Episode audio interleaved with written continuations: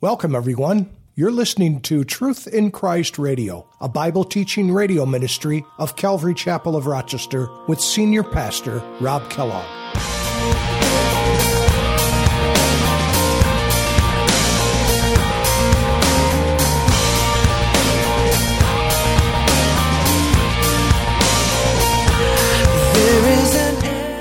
I'll make a decree that any people, nation, or language which speaks anything amiss against the God of Shadrach, Meshach, and Abednego shall be cut in pieces. Their houses shall be made an ash heap, because there is no other God who can deliver like this. And then the king promoted Shadrach, Meshach, and Abednego in the province of Babylon.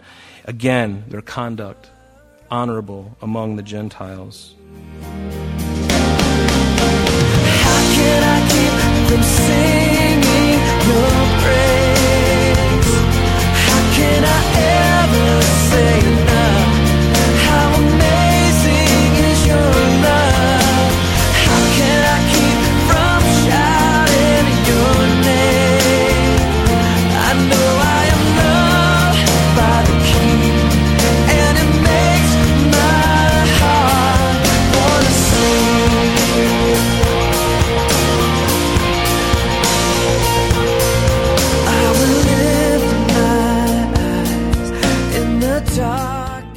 Welcome to Truth in Christ Radio for today. We learn today how our honorable conduct can glorify our God and even turn others towards God. Pastor Rob leads us on a journey through the book of Daniel that shows us how the honorable acts of Daniel, Shadrach, Meshach, and Abednego in the presence of a Gentile king turned his heart to glorify our God. Although we struggle sometimes to see the benefits of the examples we show with our actions, those examples can and do become a reason for others to glorify our God. Glory to God is one of the most important ingredients to a Christian life. Let's join Pastor Rob with today's important message. And you don't see that in Joseph. He's just like, you know what? Lord, I'm in your hand. I don't know what else to do, so I'm just going to submit to this authority that you placed in my life. And boy, that takes something. That takes something of the inner man that can only come from God. And that's the kind of thing that God wants to work in you and I. In Proverbs 16, verse 7, it says, When a man's ways please the Lord, he makes even his enemies to be at peace with him. And so here is Joseph in this strange land, in this strange place, undesirable, but yet making the best of it. And you recall the butler and the baker were found uh, in conspiracy to bring hurt against Pharaoh, and they were thrown into the prison. But notice what it says in Genesis chapter 40, verse 4. It says, And then the captain of guard charged Joseph with them, with the butler and the baker. And notice, he served them. Notice the servant heart of Joseph. Now there's a butler and the baker, these officials of Pharaoh, in the prison now with him too. And Joseph served them. What, a, what an amazing heart. Again, conduct honorable among the Gentiles. And you recall that Pharaoh had a dream. He brought in all of his soothsayers, all of his sorcerers, and he brought them all in, and they could not, they could not give him the interpretation of the dream. And Joseph, in his humility, he comes in and says, Pharaoh, I will be able to interpret this dream. But notice when we look at Genesis chapter 41, Joseph deflects the praise from himself because remember, he had interpreted two dreams by those butler, the butler and the baker. One of them was restored to their job, and the, and the baker was hung as a result of the dreams that Joseph had interpreted. And now Pharaoh has a dream. Nobody can do anything. So they call in. Finally, the, the, the butler goes, Oh, I remember there was this Hebrew in the jail. He can interpret this dream. So what does he do? He comes in and in verse 41, verse 16, Joseph answered Pharaoh saying, It is not in me. It is not in me. In other words, don't look at me as if I'm some great thing. I will give, uh, or it is not in me. God will give Pharaoh an answer of peace. So look at the humility. And again, the conduct honorable among the Gentiles. And then in verse 25 through 36 of that chapter, Joseph gives the interpretation of the dream to Pharaoh and the remedy. Remember, to store up. There's going to be seven years of famine. You need to store up seven years, a fifth of the produce every single year, a fifth produce every, every single year, so that when those seven years come about, you'll be able to sustain. And notice what happens in Genesis 41, verses 39. It says, Then Pharaoh said to Joseph, Notice the, the honor that Pharaoh, this Gentile king, bestows upon a, a Jewish man who was in prison then Pharaoh said to Joseph, Inasmuch as God has shown you all this, there is no one as discerning and wise as you. You shall be over my whole house, and all my people will, shall be ruled according to your word. Only in regard to the throne will I be greater than you. And Pharaoh said to Joseph, See, I have set you over all the land of Egypt. And then Pharaoh took off his signet ring off his hand, and he put it on Joseph's hand, and he clothed him in garments of fine linen, and put a gold chain around his neck. And he had him ride in the second chariot which he had. And they cried out before him, Bow the knee. So he set him over all the land of Egypt. And again, Joseph, his conduct honorable among the Gentiles. And see, that's what God wants to do in us. Now, we live, I'm a Gentile. I don't have any Jewish in me at all. I haven't done the Ancestry.com thing, but I'm pretty sure that all you're going to find is German and some Irish and some other mutt. I don't know. So you're going to, whatever I am, I don't really know, but um, I know I'm German, uh, and there might be some Irish, like I said, but there's no Jew in me. I wish there were, because I love the Jewish people. They're no different than us. They can be knuckleheads. They can be rebellious, but they're God's people. And you're God's people. The church, we are God's people. Let's look also at the, at the life of Daniel, too. In the book of Daniel, we're just going to do a quick survey of the first four chapters, and this won't take long.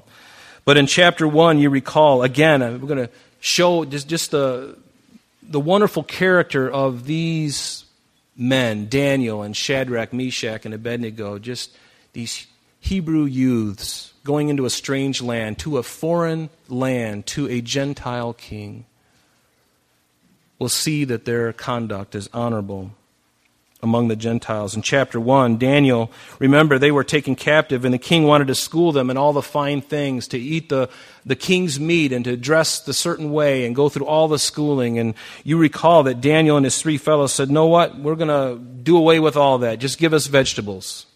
Give us vegetables to eat, and we will be just fine. And, and certainly, after a, a time of testing, it came to be that they looked fatter in flesh than all the other guys who were eating filet mignon and, and uh, baked potatoes and cheesecake from Cheesecake Factory. They were fatter in flesh when they were eating vegetables because they did not want to dishonor their God. They want to defile themselves with the king's meat. And they were examined by Nebuchadnezzar, if you remember in chapter 1, and found them to be, notice, ten times better than all the magicians, than astrologers who were in all of his realm, conduct honorable among the Gentiles. In chapter 2, Daniel, remember, Nebuchadnezzar had a dream of this being, this, this statue made of gold and silver and bronze and iron and iron mixed with clay. And he demanded that his astrologers and his men to tell him not only the dream but its interpretation, and nobody could do it. And he sent out a decree to kill all the wise men of, or wise men of, of Babylon, including Daniel and his three fellows, because they were considered among those wise men. In verse 14, it says that the decision is made uh, known to Daniel that this is what's going to happen. And he asked the permission from the king for a little time to discern the dream and its interpretation. And he gets it by the grace of God. And then in verse 24, Daniel pleads with Arioch, who was the captain of the guard, not to destroy the wise men in all the realm. Notice that. This was Daniel's grand moment. If he wanted to, he was already in a, um, uh, he was going to be in a place of, of, of power and prestige. And if this was a, a, way to catapult him to the throne or catapult him into great power, this was it. If I can get rid of all those guys, I'll be the only guy. Because I'll interpret this dream and I'll be saved, and all those guys will get hung. This was his moment. But notice, Daniel, he didn't do it. He pleaded for not only his own life, but for the life of all these men who were false preachers, false doctrine. They were preaching false things. And in verse 31, Daniel interprets a dream. And Daniel and his fellows were rewarded and they were promoted greatly. They were promoted in a big way. Notice their conduct honorable among the Gentiles.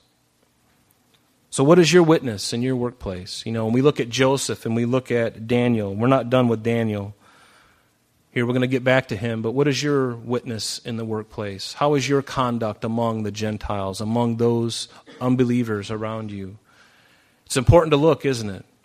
Because, like we said before, we are to walk circumspectly because we know that wherever we walk, if we are called a Christian, people are looking to us. They're looking up to us, and they ought to look up to us. We're the only ones who have the truth in our heart. We're the only ones who have the real truth. Is there anything else in this world? Is there any other manual? Is there any other book that claims to be what this is? We have the answers. And we may not be able to give a specific answer for every single thing, but God has shown us the end from the beginning. He's shown it to us. And there's so much in here concerning life and godliness and the way to live and the way not to live. We have the answers, folks. And we have to give the answer, who is Christ, to everyone around us. How is, how is our witness in our workplace? How's our witness in our home? You know, with our own kids and family. In chapter 3, we see the devotion, the dedication, the separation, even unto death for Shadrach, Meshach, and Abednego. Remember, Nebuchadnezzar created this image of gold, and he commanded that everyone would bow down to it. And Shadrach, Meshach, and Abednego said, No way, we're not going to do it. You can do, it, do with us whatever you want, but we've already made the decision. We're not going to do it. Now, where Daniel was, we don't know. He might have been off on a, an errand of state somewhere away from when this happened. But they said, We are not going to do it. We don't care what you do to us. And notice the boldness. The boldness. So the king is furious. He casts them into a fiery furnace. And the three youths are there. They're spared from death in that furnace by Jesus being in that furnace with them. And Nebuchadnezzar is totally blown away. He is totally blown away. And what is the result of their faith? We read about it in Daniel chapter 3, verse 28. Let me read it to you. So Nebuchadnezzar, as a result of the, the tenacity, of the chutzpah of these three youths to say, we will not serve your gods, and be it come whatever, whatever it may, we will not. He throws him in the fire. It consumes the men who were throwing him in the fire. The furnace was so hot. And Jesus is there in the fire with them. And they, when they came out, the only things that were burnt were the ropes that bound them. There wasn't even the smell of smoke. Have you ever been in a fire? Have you been sat around a campfire long enough and the thing's blowing on you? Your clothes smell like the campfire for days. You wash them and you can still smell it. There was no smell of smoke on them whatsoever. God preserved them. But notice the result of their faith to this, on this pagan king who was, by the way, being wooed. God was wooing him, wooing Nebuchadnezzar to himself, breaking this great king of kings. Lowercase k on both ends, by the way. He was breaking him. Notice what Nebuchadnezzar says. Daniel 3, verse 28 says, Blessed be the God of Shadrach, Meshach, and Abednego, who sent his angel and delivered his servants who trusted in him, and they have frustrated the king's word. I'm no longer the big hot shot anymore, Nebuchadnezzar realizes. He frustrated the king's word, and they yielded their bodies that they should not serve nor worship any God except their own God. Therefore, I make a decree. You know, this guy was really about decrees. Anything that really got him, you know, shot him in a, uh, shocked him a little bit, he's like, gonna make a decree. You can tell how bored he must have been before then with all the soothsaying and all the astrologers. When the real thing happens and the real God shows up, he's like, he can only do what he can do. He gets excited. I'm going to make a decree. this is what he says. I'll make a decree that any people, nation, or language which speaks anything amiss against the God of Shadrach, Meshach, and Abednego shall be cut in pieces. Their houses shall be made an ash heap because there is no other God who can deliver like this. And then the king promoted Shadrach, Meshach, and Abednego in the province of Babylon. Again, their conduct honorable among the Gentiles. And in chapter 4 of Daniel, we see Nebuchadnezzar having a, another dream, that of a large tree that was being cut down. And it was a, a prophecy of what would happen to Nebuchadnezzar in his life. And in verse 19, it says Daniel interprets this dream. He gives him the interpretation. And then, literally, in verse 28, this dream comes to pass, and Nebuchadnezzar is drawn out, driven out. And he, for seven years, he loses his mind. His hair grows long, his nails grow like eagles. He's a mess. He's lost his mind. Again, another opportunity for Daniel, now being in a great position of power, to make a ascent to the throne. King has lost his mind, but God told him it's going to be for seven years. So Daniel, willing to submit to God, what a favorable, what a wonderful man this is. Wonderful character. Going to wait. I'm going to, I'm going to pray for this guy. I'm going to serve him. I'm going to keep things in order so that when he's returned to his post, he will be restored.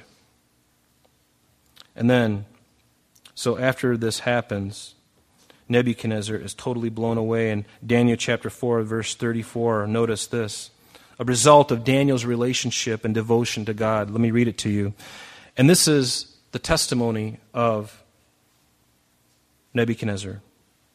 At the end of the time, at the end of those seven years, I, Nebuchadnezzar, lifted my eyes to heaven, and my understanding returned to me, and I blessed the Most High, and praised and honored him who lives forever. For his dominion is an everlasting dominion, and his kingdom is from generation to generation. All the inhabitants of the earth are reputed as nothing.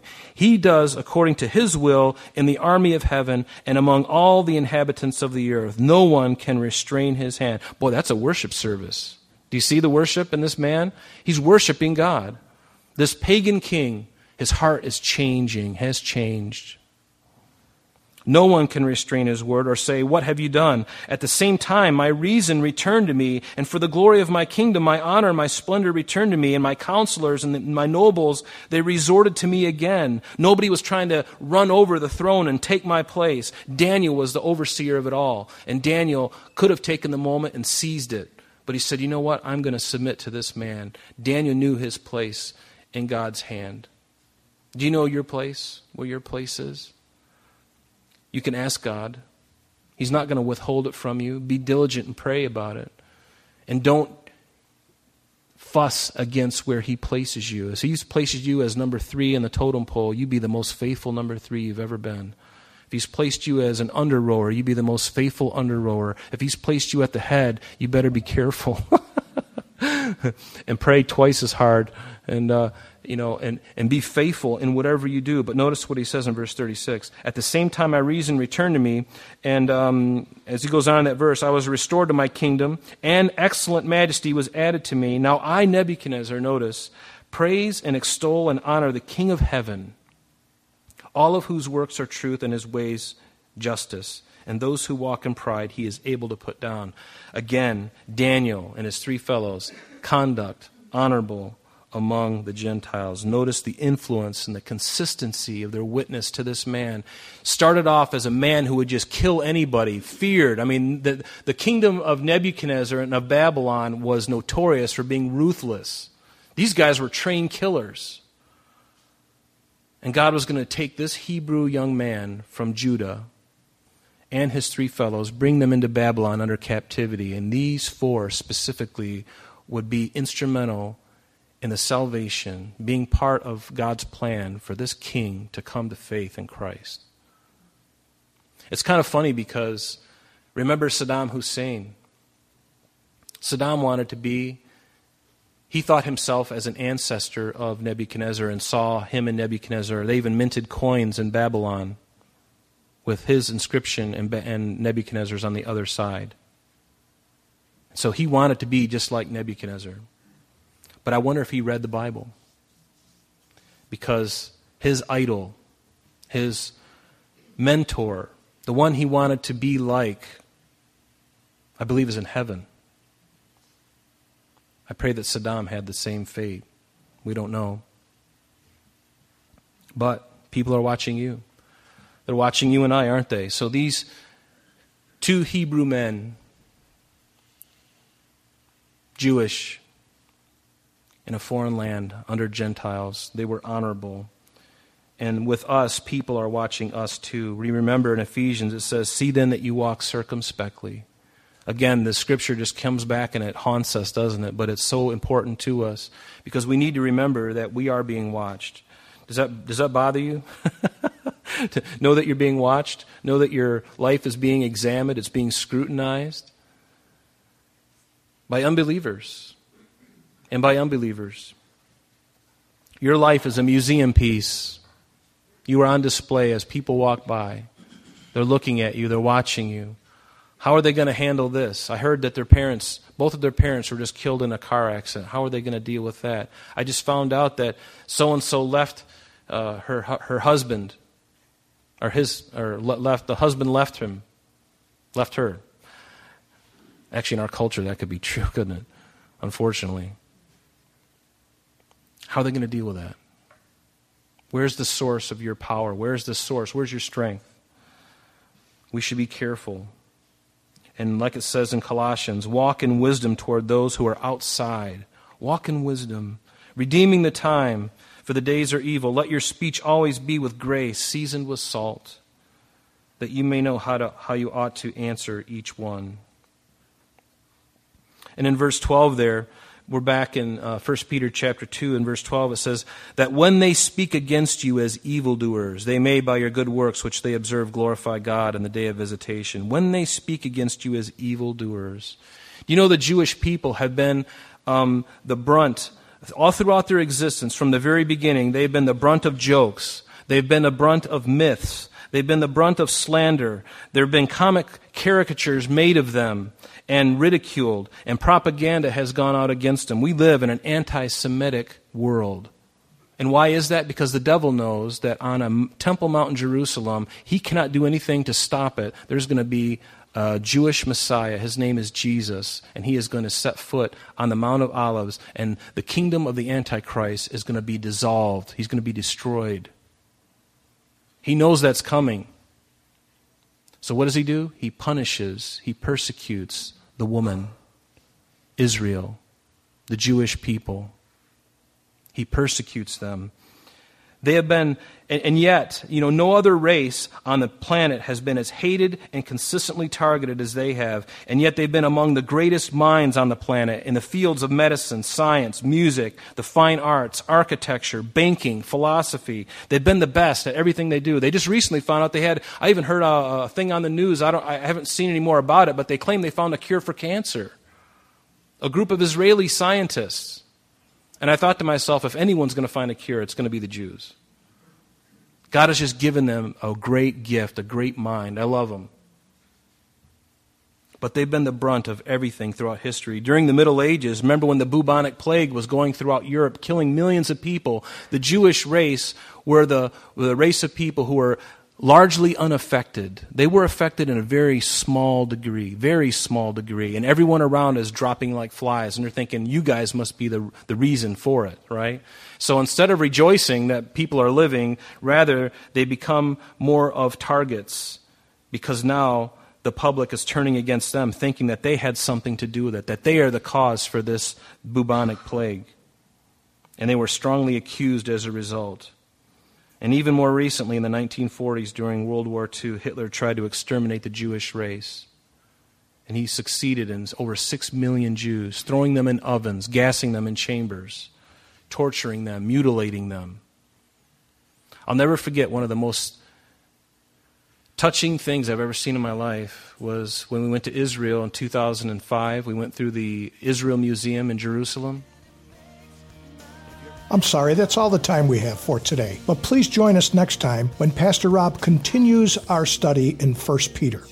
Calvary Chapel of Rochester is located at 2503 Browncroft Boulevard, Rochester, New York, 14625. You can reach us at our church office between 9 a.m. and 4 p.m. Monday through Friday at area code 585 586 3140. If you would like to have an audio CD of today's message mailed to you in its unedited form, simply mention today's date when contacting our church office, and that number again is 585 586 3140. You can also contact us via the web by logging on to www.calvaryrochester.com. There you will be able to access a number of useful things such as information concerning our beliefs, ministry and contact information, our location and service times, and much more. You can even download the radio and sanctuary messages in MP3 format free of charge from the resources link. To listen to Calvary Chapel of Rochester Sanctuary messages or Truth in Christ radio on your mobile device, just subscribe to both through Google Play or Apple Podcast. We are so glad that you could join us today, and if there is any way that we could bless you in your walk with Jesus Christ, please don't hesitate to call our church office. Remember, Jesus said, I am the way, the truth, and the life. And for this cause I have come into the world, that I should bear witness unto the truth. Everyone who is of the truth hears my voice. May God bless you in abundance today as you walk with Him. And until next time, this has been Truth in Christ.